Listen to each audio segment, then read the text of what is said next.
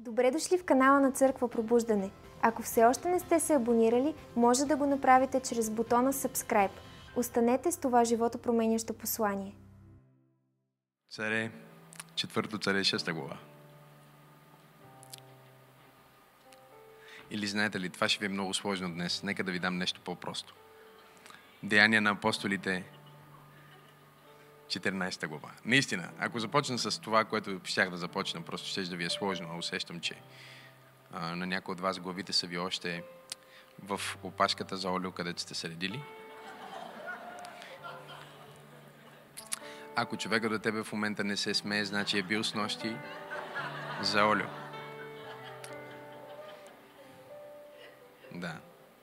Не само с олио ще живее човека, но и с всяко слово, което излиза от Божията уста. Делата на апостолите, 14 глава.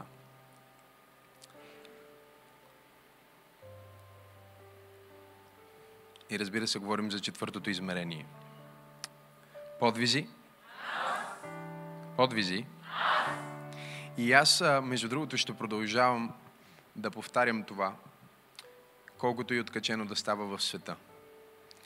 Защото не е като да не ви предупредих. Казах ви, че това ще бъде едно съживление, което Бог ще направи, което ще мине през много гадости.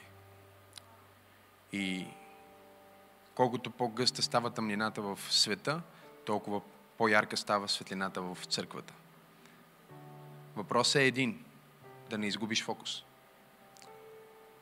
И затова днес ще ви преподавам едно послание, което съм нарекал духовна перцепция. Кажи духовна перцепция. Кажи го по-лесно на български. Духовно възприятие. Деяния на апостолите, 14 глава. И четем от 8 до 10 стих. И там се казва: в Листра живееше един парализиран човек. Куц по рождение. Той никога не беше ходил. Този човек седеше и слушаше думите на Павел. И Павел го погледна, забележете какво се казва. И като видя вярата му, какво видя? Че Бог може да го излекува. Каза високо: изправи се на краката си. И човекът скочи и проходи. Небесни Татко, благодарим Ти за Твоето Слово, което е нашата светлина, веделина на пътеката ни. Нека Твоето Слово да излезне с сила. Нека буквално да потопи всяка лъжа на врага и всяка съпротива, която се е прокраднала през медиите, през клюките, през хора, които дявола е изпратил в нашето обкръжение, за да посее мисли, които не са истината за Твоя план и за живота, който Ти имаш за нас. Нека тази проповед и това послание, нека Твоето Слово, което е истина, да разсее всяка тъмнина, всяка мъгла, всяка лъжа и да изкорени всеки плевел, да изкорени всяко семе, което врага се опитал да посее в съзнанието на светиите. Нека да излезне като чук и като огън, като чук, който разбива крепости и като огън, който изгаря всичко нечисто. Мисли през ума ми и говори през устата ми. И нека всичко, което Господ Исус би искал да бъде казано, да бъде казано. Святи Душа, аз те моля буквално да потопиш тази зала. Само Ти можеш да стопиш леденото сърце. Само Ти можеш да премахнеш онова перде, за което свети апостол Павел казва, че покривалото лежи на очите на хората, за да не виждат. Но нека очите им да бъдат отворени в тази проповед. Нека ушите им да бъдат отворени в това послание. Нека духовните им сетива да бъдат възбудени чрез Твоето помазание. В името на Исус. И заедно казваме Амин. Кажи духовна прецепция. Кажи духовно възприятие. Говорим, разбира се, за четвъртото измерение и за това как света, в който ние живеем, го възприемаме като триизмерен свят. Физиците разглеждат Вселената и разкриват, че има не 3, не 4, а стигат до 11 измерения. Но понеже нашите човешки възприятия са ограничени и са тренирани още от раждането ни, ние не можем да възприемем повече от 3 измерения. И тук идва проблема с свръхестественото, защото когато говоря за четвърто измерение, аз не говоря за просто измерението, което Айнщайн нарича време-пространство, нали? Или пространствено-време. Говоря за свръхестественото измерение, говоря за духовния свят, в който всъщност са покрити всички тези неща, които ние не можем на пръв поглед да възприемем, да разберем, да усетим и да преживеем. Момента, в който се новоражда един човек, всъщност духът му се пробужда. Затова ние се казваме пробуждане. Защото духът на този човек се пробужда от един сън, който Библията нарича смърт, в който какво е всъщност един мъртъв дух? Един мъртъв дух е дух, който не е активен. Много проповедници проповядват за хората в света, че те са мъртви в греха по такъв начин, че все едно едва ли не съществуват. Нали, разбирате? Все едно ги няма духовете им. Не, те имат дух, просто духът им е мъртъв. Това означава, че духът им не е активен. Или ти отиваш пред ковчега на някой и казваш здравей и той не ти отговаря. Вие не сте тук. Буташ го и той не шава, не мърда, кажеш сърдит съм ти и той не ти се сърди, не ти отговаря. И това е духовната смърт. Това е човека, който духът му не е пробуден. Духът му е в сън, който се нарича духовна смърт. Тоест, той не е в съзнание за духовния живот. Той не е бил съживен по такъв начин, по какъвто ние сме, когато сме новородени. В момента на новорождението, когато Божия Дух е дошъл в теб, твоите духовни възприятия са били пробудени. Проблема е, че религията обратно те тренира да не ги използваш.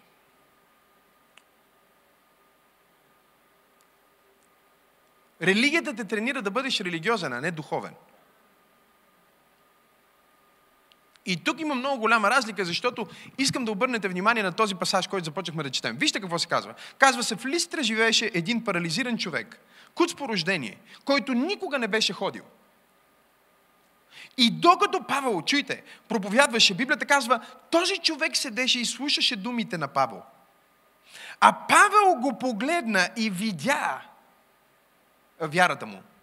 Сега, как за Бога виждаш вярата на някой? И то не просто, Павел не просто видя вярата на този човек. Павел видя точно за какво вярва.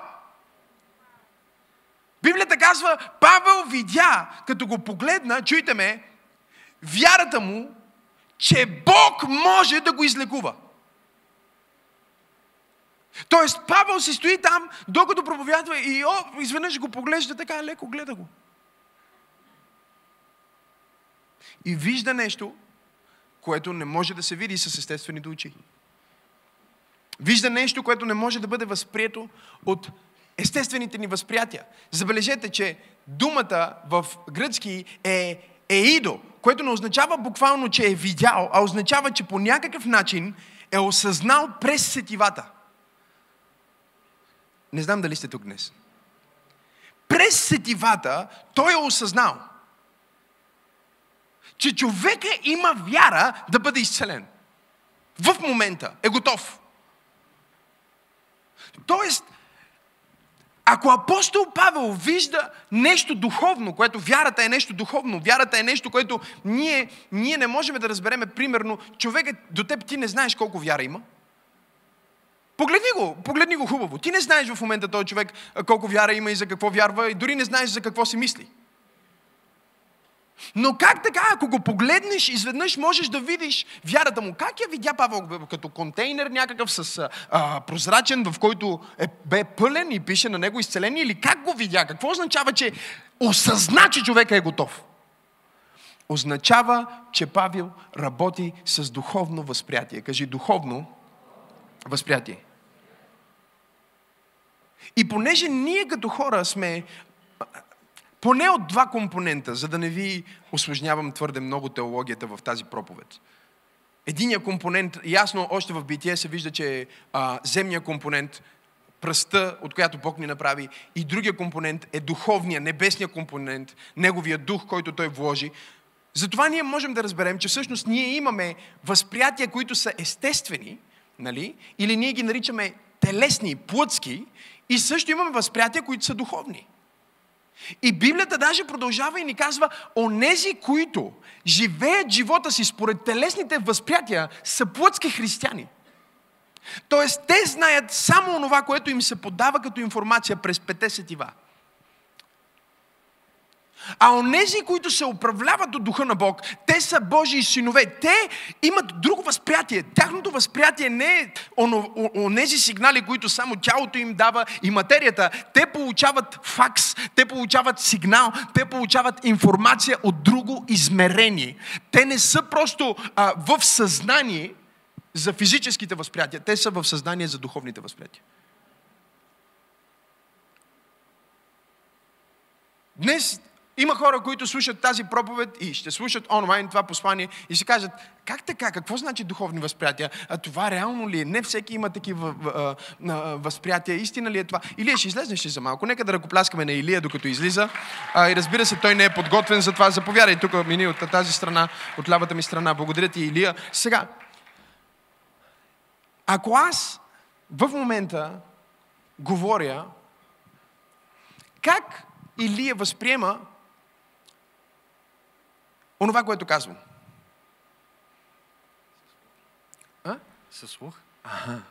Тоест, посредством неговия слух, нали, той чува това, което аз казвам, и той възприема информацията. Тази информация той я чува с слухът си, нали така? Но нека да ви предложат, че той я чува също и с духът си.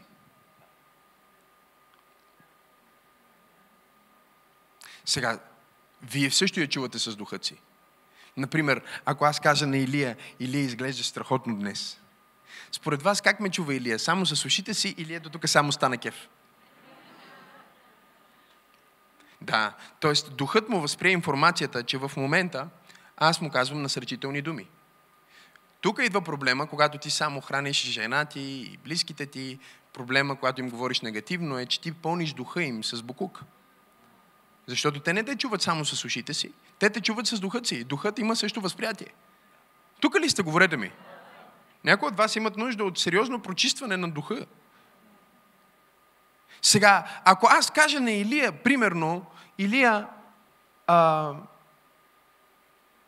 косата ти е била и в по-добър вид. Сега, Илия ме чува с слухът си, нали? И с аналитичен си ум. Обаче той ме чува и с духът си, нали така? И какво прави този слух? Този слух го кара да мисли рационално. Този слух го кара да усеща. В момента той усеща неудобството. От това, че съм му казал пред стотици хора и ще бъде в интернет, че прическата му не е в най-добрата форма. Но трябваше да видите Илия, когато дойде в църквата, каква прическа има. Тогава щяхте да аплодирате неговата прическа и стайлинг днес. Днес е облечен като възкръснал от мъртвите. Имам една снимка, искам да я покажа, обаче не в момента, защото ще трябва Илия да ми даде разрешение за това. Все пак. Не искам да рискувам ценни кадри да напуснат църквата. Шегувам се, разбира се, той казва, имаш разрешението. Ето каква е идеята. Идеята е, че ако той може да чуе нещо, което аз не казвам, или да възприеме нещо, което реално не се случва, тогава до каква степен той може да се довери на своето възприятие? Мога ли да ви кажа нещо за вашите физически възприятия? Те ви дават фалшива реалност. Сега, това, което казах току-що, знам, че го казах просто като бум, една бомбичка и просто ще си продължа проповедта. Но това е научен факт. Това е причината, например, ако изкараме тази световно известна рокля, можем ли да я покажем в църквата? Да. Сега, ако изкараме тази рокля на екрана, колко от вас виждат тази рокля като златно и бяло? Помахайте ми всички, които виждат златно и бяло. Сега, искам да погледнете хората до вас как ви гледат накриво. Те мислят, че вие сте откачени, тъпи, неграмотни, нещо не е наред с вас. Защото те всъщност я виждат в синьо и черно. Колко от вас я виждат синьо и черно? Помагайте ми, вижте и виждате. Сега, искам само да забележите. А има и някой, който вижда нещо друго, но той е далтонист. Слушайте ме. Ето каква е ситуацията тук. Сега в момента ние имаме хора в църквата, които спорят. Мъж и жена стоят един друг. А ти луда ли си, бе? Златна е роклята. Другия бе, синя е роклята. Бе, ари спри, бе. Ти не виждаш ли, бе? Ти какво гледаш? Какъв екран гледаш? Те са готови да имат скандал и да се разведат заради една рокля. Мога ли да проповядвам днес в църквата или...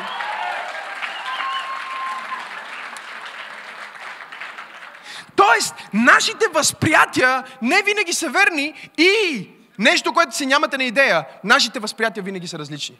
Тоест, от 7 милиарда човека, добре, ще ви кажа каква е истината, за да не се коляте. Истината е, че роклята е синьо и черно. Това е фактът, такава е била в магазина, когато е правена снимката. Може да ръкопляскате на себе си всички, които я виждате в златно и бяло, за да може да се чувствате добре за себе си и че не сте луди. Сега, идеята обаче... Не, мога ли да продължа проповедта? Нека да ви дам. Мога ли да дам нещо друго? Имаме ли този аудиоклип, който е... Да. Сега, това също е много известно. Нарича се Лори или Яни. И най-интересното е, че когато пуснем този клип, едната част от залата ще чуе Лори, а другата част от залата ще чуе Яни. Тоест, вашето възприятие ви лъже. Нека да пуснем клипа. Лорал.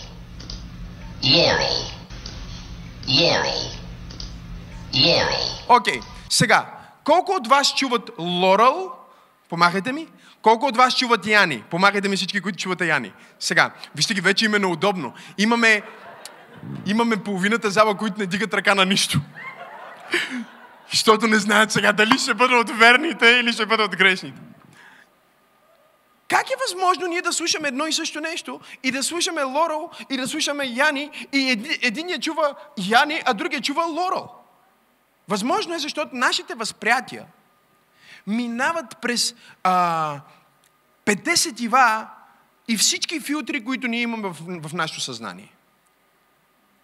За да ни дадат картина, с която ние по-лесно да си обясним света или да възприемем това, което се случва около нас. Когато ние говорим също за материалния свят, ние трябва да разберем също, че говорим за паднала в грях материя. Тоест няма как да няма дисторшън, няма как да няма грешка, няма как да няма объркване при положение, че по принцип нещата са сгрешени. Сега за всички вас, които се чудат дали сте чули правилно, истинският клип казва Лорал. Но по някаква причина огромна част от хората чуват Яни. Възприятие. Сега, нека да пуснем другия клип и да се опитаме да видим дали ще разберат какво се казва в този шум.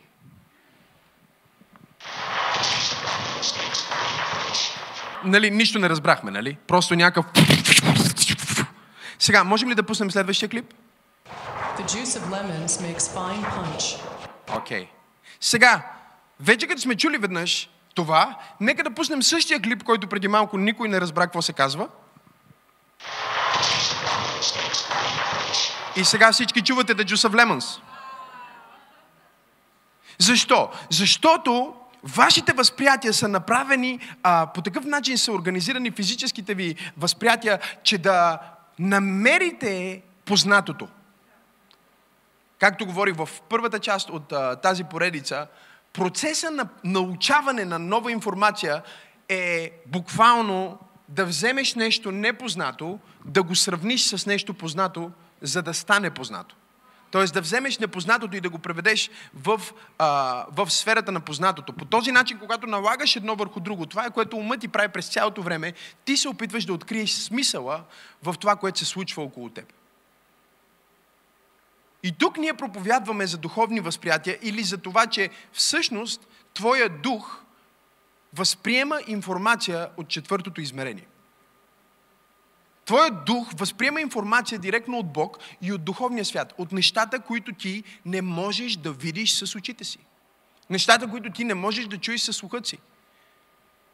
И това е възприятието, на което ти можеш да се довериш. Хората в света го наричат шесто чувство, някои хора наричат интуиция, нали, различни начини, по които хората се опитват да си го обяснят. Някои смятат, че нали, определен човек има някакви пророчески дарби, за да може да оперира в това. И докато има дарове, и докато има хора, които са по-надарени в една сфера на духовните сетива, отколкото в друга сфера, всеки един от нас може да развие своите духовни възприятия до такова ниво, че поглеждайки живота си и обстоятелствата си, да не вижда само това, което е в естествените възприятия, но да види това, което всъщност Бог казва в момента. Колко от вас казват, аз искам това? Това е което апостол Павел направи.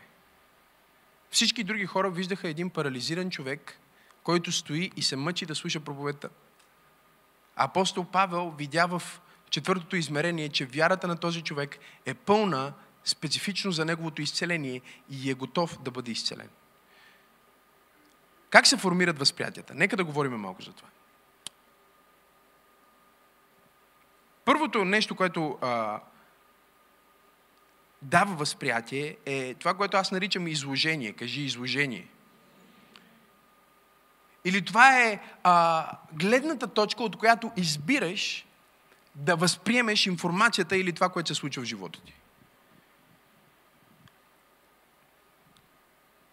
Ако ние погледнем, например, нещо, което е възприето като всеобщ факт, че слънцето изгрява на изток и залязва на запад.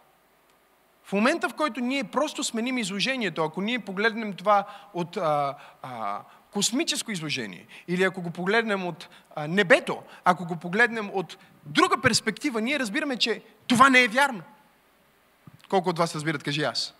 Ние разбираме, че всъщност Слънцето въобще не го интересува изток и запад и всички тези неща, които на нас ни помагат да възприемем нещата, които се случват в Вселената, във видимия свят. Тоест, твоята прецепция се определя от твоето изложение или начина, по който ти решаваш да гледаш на живота. Начина, по който ти решаваш да гледаш на обстоятелствата. Като човек ти не можеш да обърнеш внимание на повече от 7 неща в един момент. И всъщност това, което умът ти прави като фокус, е, че избира нещо, което е с размера на палеца ти, и го слага на вниманието ти, всичко друго се замъглява около теб. И ти си мислиш, че виждаш, но всъщност не виждаш. Ти виждаш само едно конкретно нещо. Нека да ви покажа тази ваза. Можем ли да им покажем вазата? Сега, искам да погледнете тази ваза. Първото, което виждате, е ваза, нали така? Сега, ако вникнете малко по-дълбоко, какво друго виждате? Аха, виждате две лица. Сега, опитайте се да виждате вазата и двете лица едновременно наравно. Става сложно. Защо? Защото умът ви е устроен или да обърне внимание на двете лица, или да обърне внимание на вазата, или да обърне внимание на едно лице. Но е трудно за възприятието ви да вземе пълната информация и да я предаде на вас. Така че всъщност умът ви си играе игрички с вас. И според зависи от изложението, забележете, и номер 2, запишете си това, защото днес ви преподавам как да пробудите вашите духовни възприятия. От изложението и от вниманието се определя какво възприемаш. И тук идва проблема с духовния свят. Проблема с духовния свят е, че когато ти имаш проблем на работното място или имаш скандал с жена ти, или нещо се случва в живота ти, което е неприятно, дискомфортно, твоята тенденция е да насочиш твоето внимание толкова силно към това, че дори и ангел да се яви и да застане от дясната ти страна, ти няма да го видиш. Дори и Михаил да дойде и да те чукне и така по главата, ти няма да го усетиш. Защо? Защото си сложил, номер 3, своя фокус. Кажи фокус. Ти си сложил своя фокус върху едно конкретно нещо. И това започва да влияе на твоето възприятие, започва да ти пречи да разбереш какво се случва. Така че възприятията се определят от изложение, кажи изложение, внимание, кажи внимание, фокус, кажи фокус. Любимото ми идва, готови ли сте? Вярвания, кажи вярвания. Това е научен факт. Възприятията се определят от вярванията. Възприятията се определят от това, което един човек е повярвал. Например, ако ти си повярвал, че по една или друга причина, че например, хората с брада са терористи. Или хората с голяма брада не са добри хора. Примерно, така си го възприел. По една или друга причина. Това вярване стои в твоето подсъзнание и всеки път, когато ти срещнеш такъв човек, дори да не можеш да си го обясниш, ти не го харесваш. Ти не го харесваш, защото има нещо, което вярваш различно. И твоите вярвания те карат да имаш погрешни възприятия. Това може да е най-чудесният човек. Може да е най-възпитаният човек. Може да е най-добрият човек. Но ти не можеш да го видиш по този начин, защото имаш изкривено възприятие. Изкривено от неправилно вярване. Неправилните вярвания винаги произвеждат неправилен начин на живот. Затова ние преподаваме вяра в тази църква и затова получаваме за това каква е правата вяра, откъде идва истинската вяра. Защото нека да ви кажа така, ако всеки трябва да се избере в какво да вярва и какво е правилно, ще се случи точно това, което се случва днес в Украйна.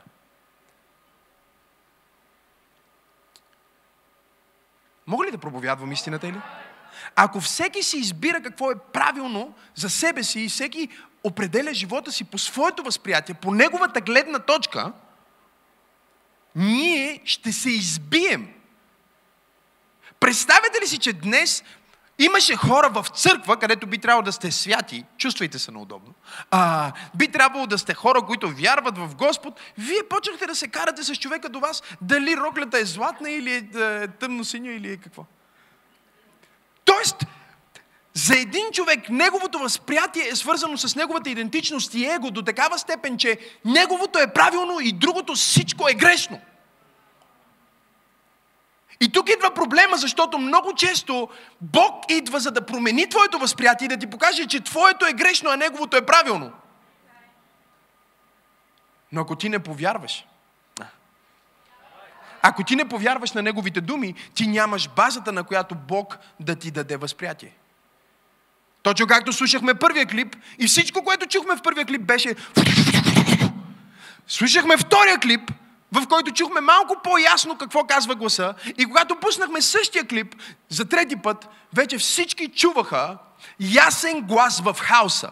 И Бог ти казва, когато ти избереш да вярваш в моето слово и в моята истина за твоя живот, ти ще чуеш моя ясен глас в хаоса, моя ясен глас в войната и ще разбереш моето послание дори сред смущенията, които са в света. О, ако ръкопляскаш, ръкопляскай, като че наистина го вярваш. Някой казва, Боже, не знам защо минавам през това, не разбирам защо допусна това, не чувам твоя глас, всичко, което става е просто... И Бог казва, спри да слушаш само клипа на света. Спри да слушаш само аудиото на света. Спри да слушаш само новините на света. И знаете ли кое е най-страшното в днешно време? Най-страшното е, че демократичните страни не позволяват изразяването на перцепцията на онези, които наричат диктатори. Следователно те казват, ти нямаш право на гледна точка. Ти нямаш право да кажеш нищо.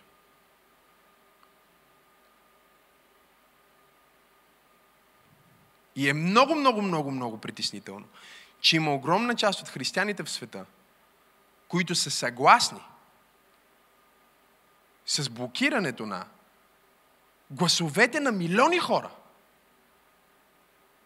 Аз не казвам, че трябва да сме съгласни и не казвам, че гласовете им казват истината, но казвам, че всеки има право на глас. И в момента, в който ние отнемем гласа и правото на някой да има своя гледна точка, ние сме истинските диктатори.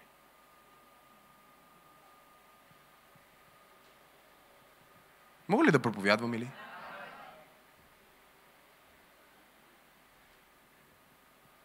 Може да не съм съгласен с това, което казваш или вярваш, но ще се боря да имаш право да го кажеш и да го вярваш.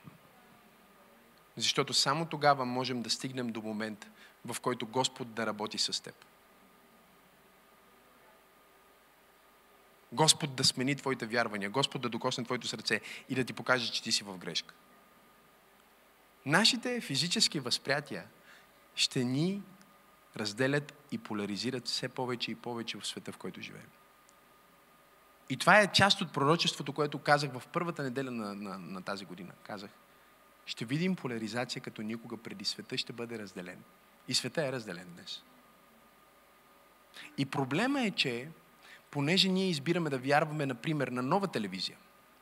Мога ли да проповядвам или стана твърде актуална проповедта? Пасторе, я върни обратно в неактуалност. Давай примери с неща, които не са свързани с реалния живот. Ако ние определяме нашите вярвания от Нова телевизия или от някаква си медия, това е много опасно за нас, защото всяка една медийна корпорация има интерес да ни продаде тяхната история. Тоест, не да ни я продаде, а да ни я даде, за да продаде нас на някой, който всъщност за него ние сме още един клик или още един слушател или още един човек, който гледа.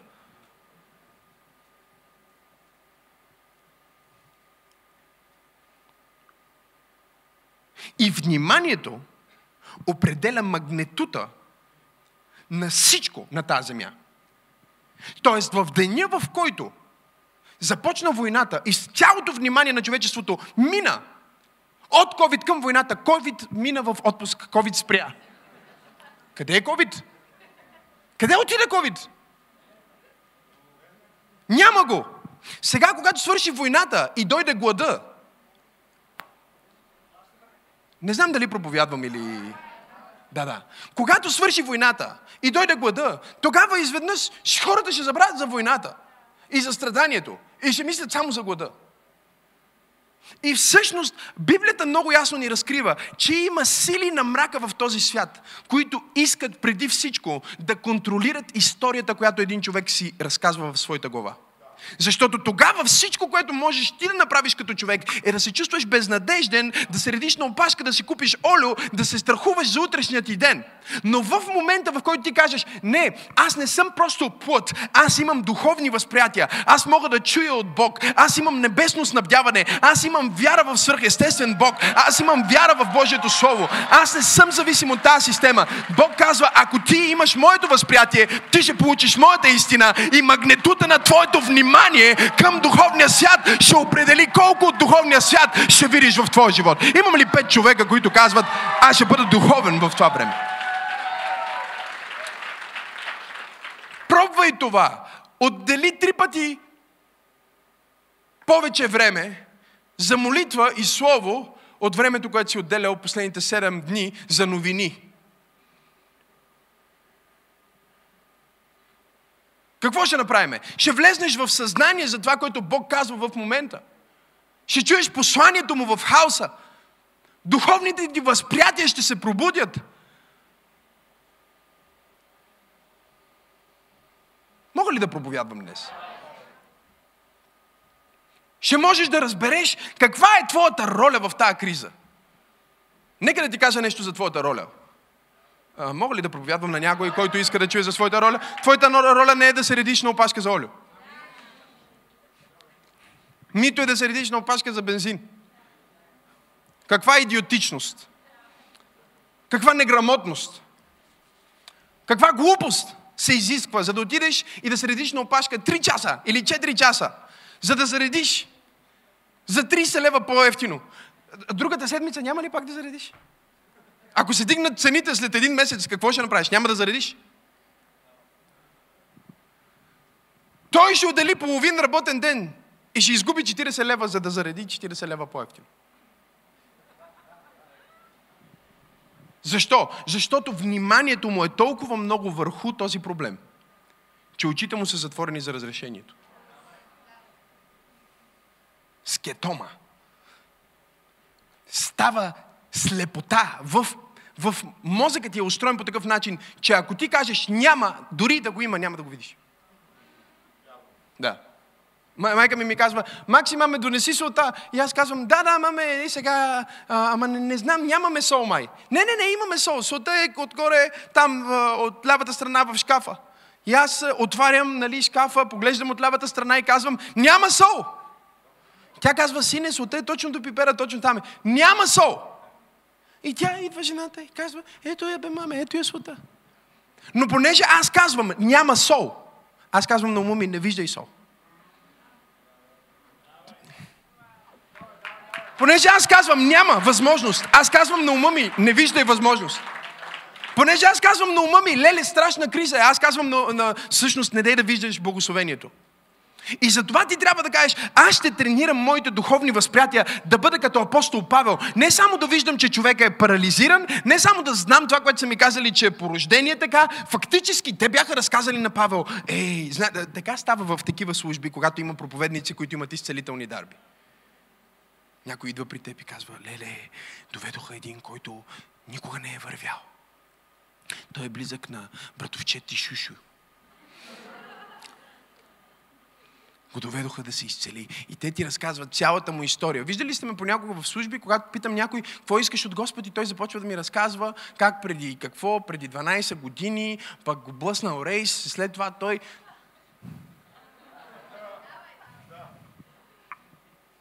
Когато можеш толкова добре да разкажеш защо Бог ще те изцели. Вие не чухте какво казах. Понякога си разговаряш с някой и той започва да ти разказва защо няма да успее. Виж какво става в света, виж това, другото, четвъртото, петото. И когато бях по-млад, не че сега не съм млад, но когато бях екстремно млад, наистина. Има млад, има екстремно млад. Когато бях екстремно млад, аз започвах да ги убеждавам хората, да казвам, бе, човече, не дей така, не дей само това да виждаш, виж и другото, нали? И аз се опитвам да му обясня нещо. Сега към днешна дата, просто казвам, да, така е наистина, това е за теб, така е за теб. Говорих с един бизнесмен ония ден, той казва, просто в тази криза нищо не може да стане, човек. И аз казвам, сигурно е така, за теб.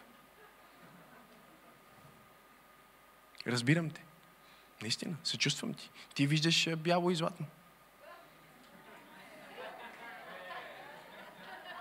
Няма проблем. Ти знаеш, че някой не е готов Бог да промени неговото възприятие, когато е сложил присъда.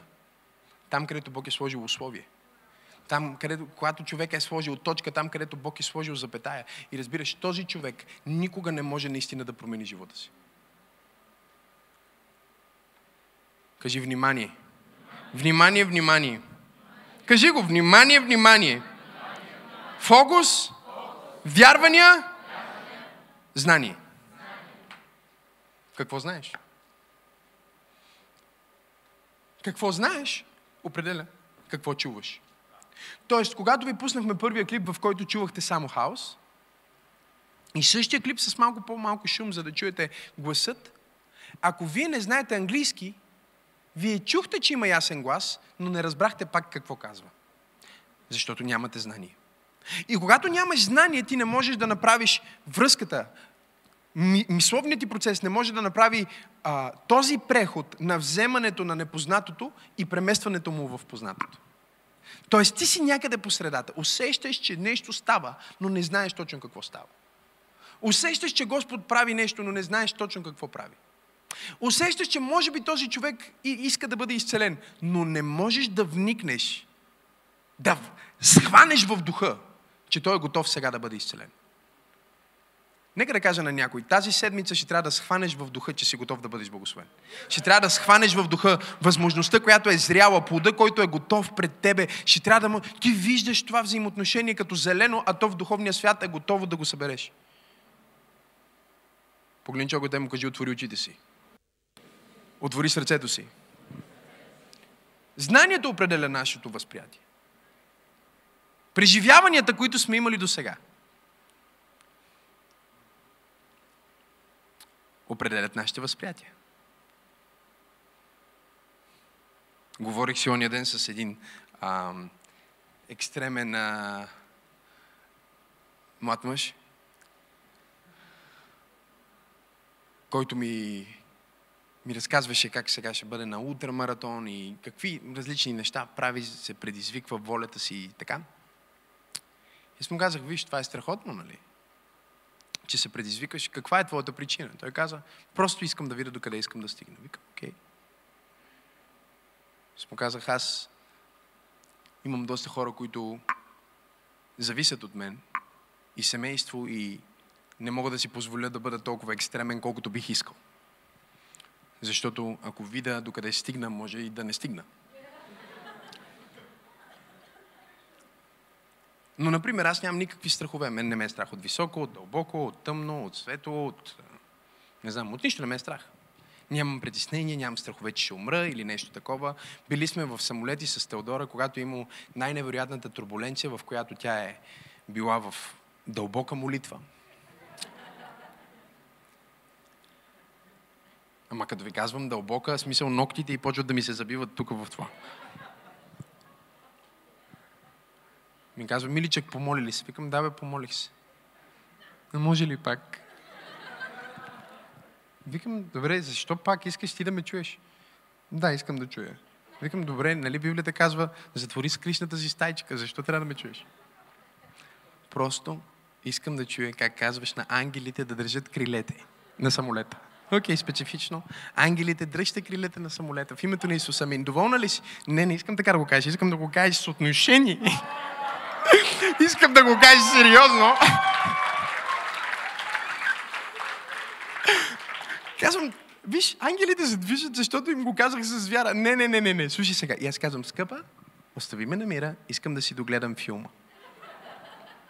Взимам си слушалките, гледам си филма и пастор Теди, тя стои и ходатайства за нас и за целия самолет. И самолета се движи нагоре, надолу, аз си гледам филма, дори не ми мигва окото и не ме е страх. А ако се разбие, и какво толкова? Отивам на небето, леле, много лошо. Ще отида при Исус, това е страшно, това е много опасно. Не е опасно. Но понеже знам, че мисля по този начин, примерно заради това не правя екстремни спортове, защото знам, че може да се убия. Безсмислено.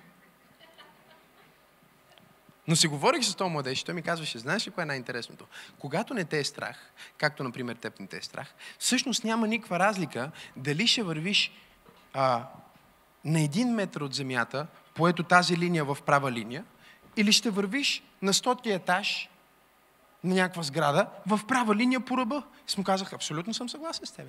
Въпросът е дали имаш ум, който е достатъчно трениран да не гледаш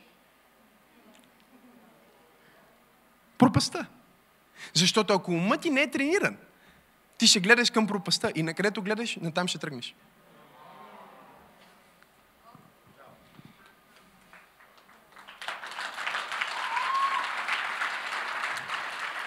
Кажи духовно възприятие. Кажи святи душе, пробуди моите духовни възприятия. Нека ви дам процеса в 3 етапа, как се случва. Готови ли сте? Първият етап се нарича селекция. Кажи селекция. Тоест, селекцията е ти избираш сега от тази среда какво да възприемеш. Като тази селекция може да бъде твой избор или може да ти бъде наложена. Като, например, Отиваш до тоалетната и осъзнаваш, че не са чистили, защото мирише на тоалетна. Сега, ти не си избрал да усетиш миризмата на... Няма да казваме какво. Нали така? Но, познай какво, посредством сетивата ти, ти възприемаш и разбираш, че в тази стая, тук, в този кенеф не е бил чистен. От доста време. Ти вече имаш това знание. Откъде знаеш? Ми знаеш, имал си опит, бил си в други кенефи. Да. И почваш даже да си го мислиш и си казваш, мале, тия 5-звезден хотел, не ги е срам, как не са изчистили. Може ли да проповядвам или? Да. Това е наложено възприятие. Тоест, ти не искаш да ти... Хей! Някой ти вика и ти просто трябва да го чуеш. В смисъл, не е нарочно, ти не си го търсил. Или може да говорим за друго възприятие. Станал си сутринта, не си пил кафе, пие ти се кафе и влизаш в офиса и някой твой приятел пие кафе. И какво правиш ти тогава? Шмъркаш въздуха. Само хората, които са пристрастени към кафе, знаят какво значи това. Само хората, които са пристрастени към кофеин, разбраха това, което казах, колко въобще не е шега. И ти усещаш сега, възприемаш, че мирише на кафе. Може би ти дори не би възприел аромата на кафето, ако не ти се пиеше толкова много кафе. Тоест има селекция, която ти е наложена, има селекция, която ти правиш. Тук ли сте? И след като ти селектираш, идваме към втория етап, който се нарича организиране. Кажи селектиране, организиране. Или тук твоите сетива работят с мозъка ти, за да възприемеш и да организираш тази информация по някакъв начин. За да я разбереш. Да разбереш какво се случва в средата. Сега, помнете, в момента аз ви преподавам как работят физическите възприятия, за да впоследствие да ви преподавам как работят духовните възприятия. Защото, за съжаление, повечето хора дори не са в съзнание за физическите си възприятия. А Исус Христос каза, как да ви науча на небесното, ако не съм ви научил първо на земното. Или ако вие не можете да разберете земното, как ще разберете небесното. Така че минаваме от селекция, кажи селекция, която се определя от всички неща, които изредих до сега. И минаваме към номер 2, което е организиране, кажи организиране, което е опростяване на информацията, кодиране на информацията. Това е полагането, реално, на непознатото в познатото. И третата част се нарича интерпретация, кажи интерпретация. Или това е възпроизвеждането на изисканото от паметта поведение. Това е силно. Например, отваряш вратата на тоалетната. Удряте информацията. Бързо я упростяваш. И без даже да мислиш, правиш така.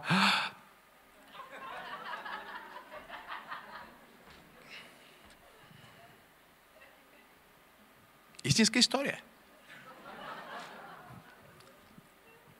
За някои от вас е актуална от днес.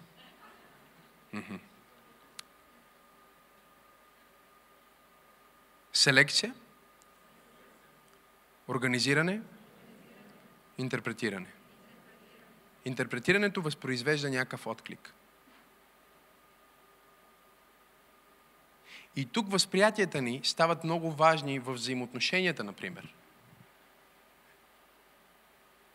Стават много важни в взаимоотношенията ни, защото... Ето ви един пример. За човек, който свързва неизвестното, чрез опита си, вярванията си и знанието си, с нещо страшно и ужасно, защото е живял така и е израснал в такова семейство, неизвестното продължава да бъде такова, дори когато е, например, изненада. Или нещо хубаво се прави за него. И ти не знаеш защо се чувстваш толкова зле, при положение, че се правят толкова много хубави неща и изненади за теб. А ти влизаш в депресия вътрешно. Защо? Защото твоите възприятия са тренирани в взаимодействие с други хора да откликваш по определен начин.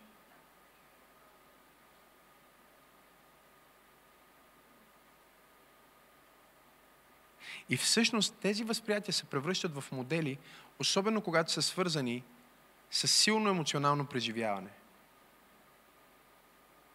Мисля, че ви дадох този пример, но ще го дам пак. Ани, може ли излезнеш за малко? Искам да го илюстрирам. Нека да аплодираме Ани.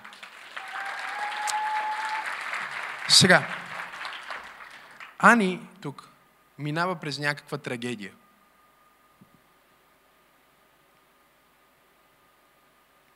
Или през нещо невероятно. И в двата случая, когато човек има силно преживяване, нали, интензитета винаги работи към внимание, възприятие и казва на цялото ти същество, това, което се случва в момента, трябва да го запазиш в дълбока памет и да се превърне в стратегия как да се справиш с живота ти в бъдеще. И затова Библията казва, че трябва да събаряме крепости в ума, защото много от стратегиите, които имаме за това как да се справяме с живота си, идват от стария ни живот преди Христос. И не могат да работят в новия ни живот с Христос. Нали? Например, една стратегия, чувстваш се отхвърлен или несигурен и се обиждаш и започваш да се караш или започваш да обиждаш. Това не е добра стратегия. Някой казва, пасторе, това въобще стратегия ли е? Да, стратегия, всем показано, е начинът, по който ти реагираш на нещата, които се случват в живота ти систематично. Не казваме, че е добра стратегия, но казваме, че е стратегия. И тези стратегии и модели на поведение се формулират като кули в твоя ум от интензивни преживявания. Понякога това не са само кули в твоя ум, а са нечисти духове, които Библията нарича демони, които влизат в твоята душа. Твърде дълбоко ли стана, или? Можете ли още малко да понесете? И сега това, което става е, че ти в тази травма ставаш много отворен за един прозорец от време, в който тялото ти произвежда адреналин, кортизол. Цялото това нещо е като мастило, което отива в мозъка ти и мозъкът ти започва да прави снимки. И запечатва това преживяване, за да го използва в бъдеще, когато имаш подобно. Сега, когато аз извиках бам, защо трябва да се стряска някой? Например, допреди малко виках, но когато викам алилуя, не се стряскат, а пляскат. Ако извикам бам, се стряскат. Защо? Защото свързват бам с нещо опасно. С нещо страшно. С катастрофа. Тоест, Ани минава през някаква травма. Останете с мен, това ми е последния пример. Знам, че ви заведох малко по-дълбоко, отколкото трябва, но иначе не мога да ви преподавам... Идната неделя не мога да ви преподавам шесто чувство. Сетивата на духа не мога да ви ги преподам идната неделя, ако не разберете това, защото това е физическото и психическото как работи. С духовното. А другия път е духовното. И даже мисля другия път да демонстрирам. Как виждам в духа, как чувам в духа, как просто да направим една нагледна проповед. Да, защото Павел видя вярата му. Как я видя? Някой ме пита наскоро, пасторе, как понякога виждаш някой в залата и казваш, виждам Мария. И той човек се казва Мария. Мога и да кажа, но може и да не кажа. Може и другия път да кажа. Сега. Някой казва, това е дарба. Да, това е дарба. И това е трениране на сетивата, на духовните сетива, да откликват на информацията, която се дава към духа ти от духовния свят. По същия начин, по който физическите ти сетива през цялото време ти дават възприятие от материалния свят, духовните ти сетива ти дават през цялото време възприятие от духовния свят. Затова можеш да влезнеш в един разговор и не знаеш защо, но предварително усещаш притеснение, че нещо не е наред. Откъде го знаеш? Знаеш го от духовния свят. Можеш да усетиш болката, примерно много майки споделят за това. Детето минава през нещо, майката не знае, но усеща болка и притеснение за детето си. Ти улавяш информация от духовния свят. Въпросът е, че не си тренирал чувствата си, духовните ти чувства, да преведат тази информация в разбиране и знание как да действаш.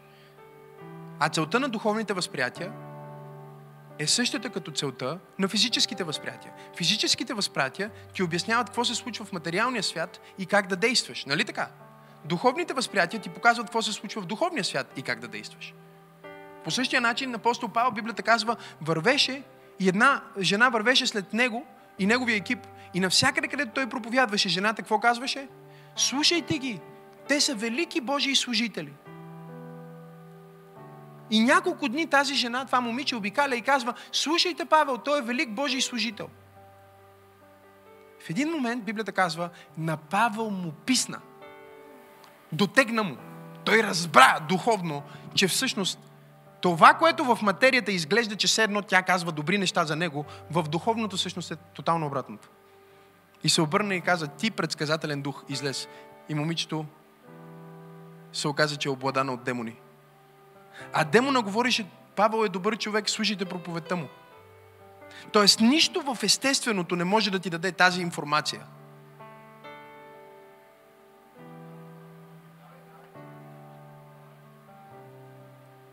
Тя е в трагедия. Влюбен е в някакъв.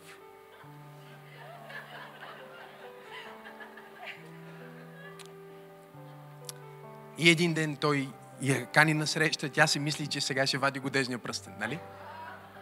Отиват на среща на специално място и той казва, знаеш ли, всъщност те поканих на тази среща, защото ти си много радикална, ходиш там на църквата, лидер си в църквата. Аз не съм сигурен, че искам такъв живот. Вярвам в Господ, но не искам да бъда с теб. И просто исках да се разделим като приятели, затова те заведох на това хубаво място. От 1 до 10, колко емоционална е Ани в този момент и колко душата ѝ е отворена в този момент? 1 милион. Тя стои там и изведнъж ума ѝ се опитва да обясни всъщност какво за Бога се случи тук и що. Аз идвам, очаквайки годежен пръстен и ме скъсаха. И сега тя е в депресия. Нали? И отива при Виктория Йобева и казва, Вики, трябва да споделя през какво минавам. И Вики казва, спокойно, Анче, всичко ще се оправи. Всичко ще бъде наред. После говори с мен и аз като един добър пастир винаги казвам, спокойно, Ани, всичко ще се оправи, всичко ще бъде наред. Бог има по-добро за теб. И така се изискват само 5-6 човека да направят това нещо, нали? Отиваме 20 години напред. Ани има прекрасен съпруг. Amen. Уникални деца. Yes. Живота ѝ върви чудесно.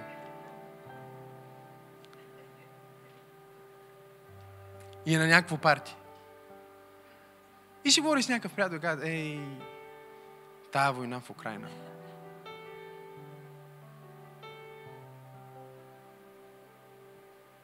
Приятел казва, всичко ще бъде наред. Ани е обратно в същата емоция и същата депресия от преди 20 години. Всичко, което се изисква, е последователно нейното възприятие да направи връзката с това, което се е случило в миналото. Това се случва подсъзнателно. Какво гледаш и какво ти се случва, не е нужно дори да те пипам, нали?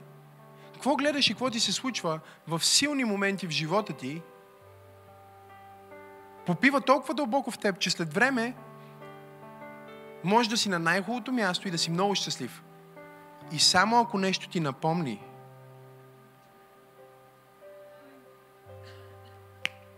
и състоянието ти е променено. Нека да ръкопляскаме на Ани докато сяда. Колко от вас разбират, кажи аз. Някой казва, не знам защо се чувствам депресиран. Много често това е, което се случва в живота на човек. Всичко му е наред, обаче той не е наред. Защо? Защото подсъзнанието му си прави неправилни тълкувания. И най-опасното, знаете ли кое е? Че всички ние правим това през цялото време.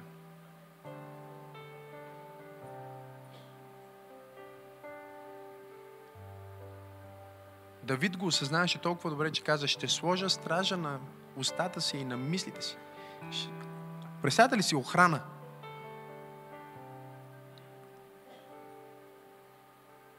Защото това, което моите физически възприятия ми дават, ме тегли обратно.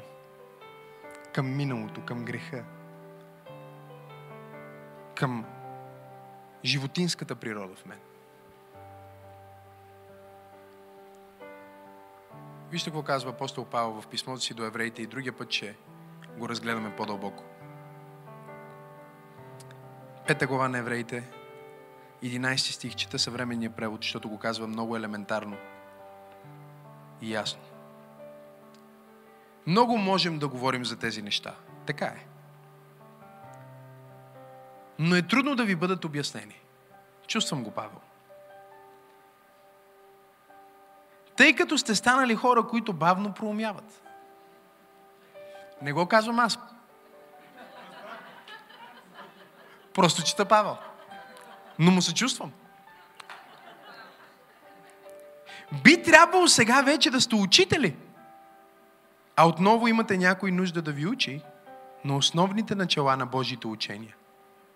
Нуждаете се от мляко, а не от твърда храна. Всеки, който се храни с мляко, е още бебе и е неопитен в правилното учение. А твърдата храна е за зрели хора, които чрез постоянно практикуване са обучили духовните си сетива да различават доброто от злото.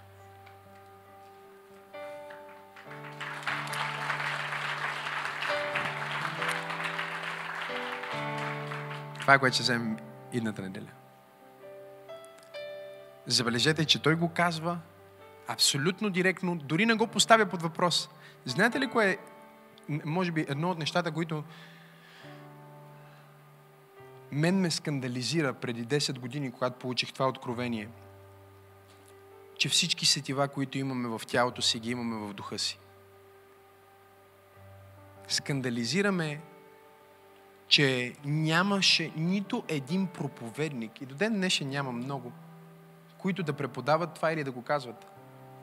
И за един известен период даже аз си мислех, абе, аз на прав път ли съм? В смисъл. Говорих си с един проповедник и той ми каза, това звучи малко отвеяно звучи, не знам това дали е библейско.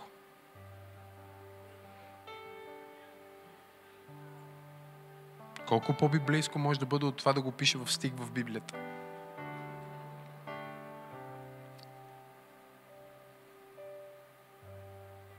И после разбрах тайната на силата на служението на Исус. Да ви я кажа ли или да си я запазя? Един ден четях Евангелията и Бог ми показа тайната на чудесата в служението на Исус и на цялата тази свръхестествена сила. Знаете ли какво каза Исус? Каква е тайната? Той самия го каза. Знам, пише го в Библията, но вие не сте го чели, сега ще го чуете. И после ще го прочетете, точно както клипа. Не оказва, пасторе, аз съм чел Библията и всеки път, когато ти проповядваш, ти казваш нещо, аз си казвам, това не го пише там, отваря ми наистина го пише. Ами, просто защото ти слушаш. Аз ти давам the juice of lemons и после като се отвориш, чуваш, виждаш. Пророческото помазание е помазание за отваряне на духовните сетива.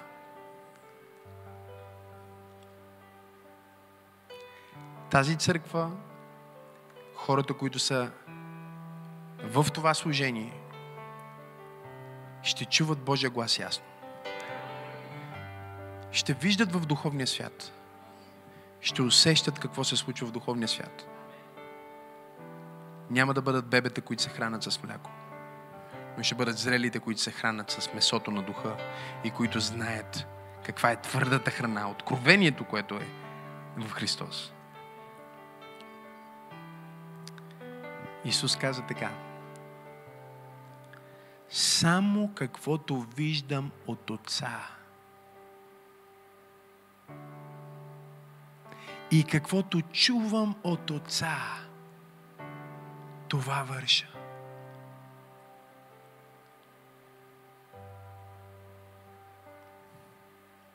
Само каквото виждам в духовния свят и каквото чувам, какво е това? Това е духовно възприятие.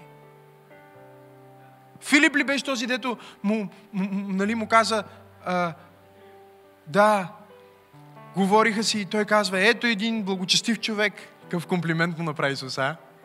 Защо? Защото неговата физическа перцепция го е затворила за Христос. Може ли да дойде нещо добро от Назарет? Нали? Но когато Исус му погали душата, изведнъж се отвори.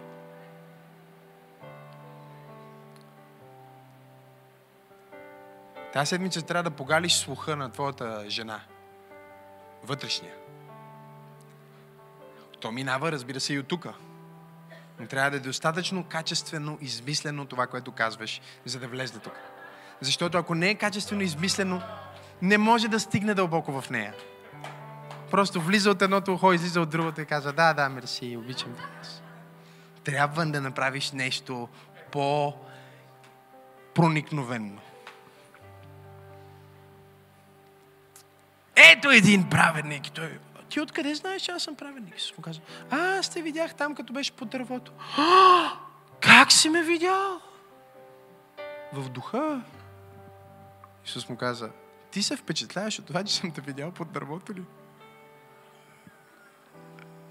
А какво има да видиш сега? Какви възкресения от мъртвите ще видиш? Какви изцеления на болните ще видиш? Какви променени съдби и животи ще видиш? Само трябва възприятието си да обърнеш. От плътско към духовно. Исус каза така. Най-голямата тайна на духовната сила е, че аз копирам това, което Бог прави в духовния свят, в материалния.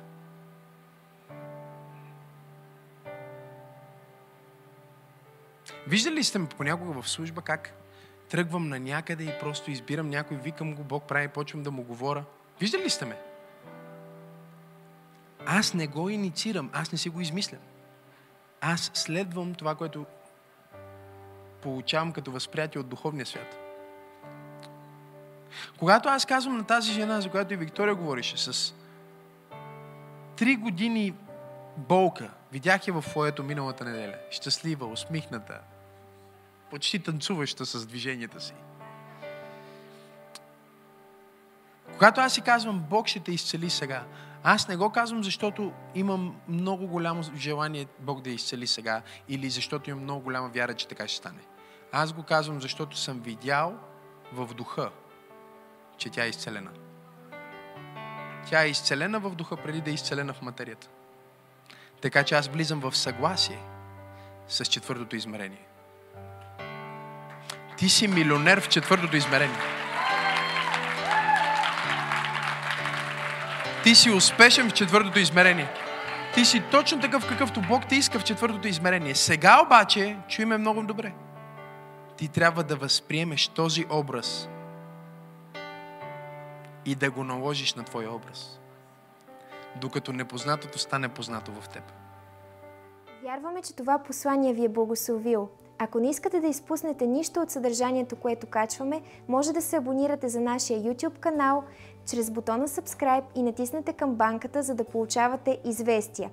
Също така, ако Църква Пробуждане е благословение за вас, може да ни подкрепите финансово чрез бутона Дари. Благодарим ви!